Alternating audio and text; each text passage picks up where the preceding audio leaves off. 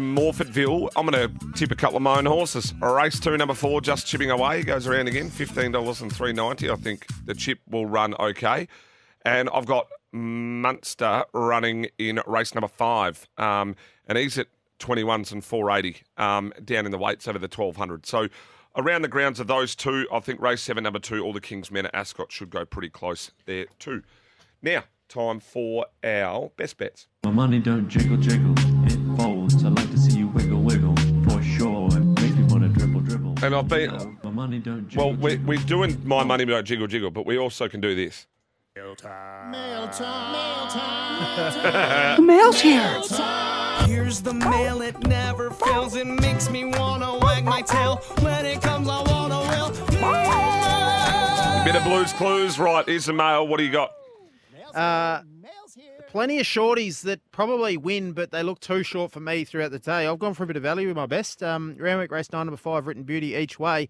Sandown race five, number seven, Scythea at 20s, big price. Uh, they will be my better bets on the program. Best bets for me: Sandown race four, number one, Charm Stone. I think Randwick, the multi-builder one, is race one, number two, Don Corleone, and then that form line will stack up. Race six, number fourteen, Kundalini, seven fifty.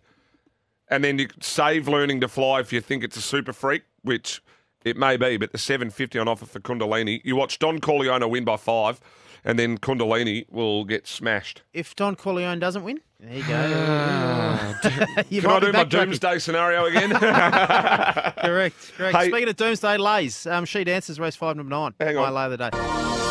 Yeah, lay the day, what? Yeah, race five, number nine at Sandown. She Dances. Too short for me. Race five, number 10, Randwick, Espiona.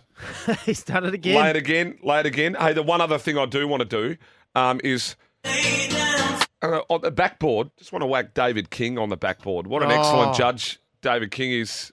It's one of the Thanks sending greats. me- sending that through to me. No, no, no. One of the greats of um, of SEN, and I just he's a really good judge of footy. Love watching him in the lab and breaking. I've always thought he was a bit iffy with his judgment. He's a very, very good judge, David King. He's a, what a man. Looking forward to buying him a few beers, David King. So he's an Oh. absolute ripper. How much did you did you pay him for that?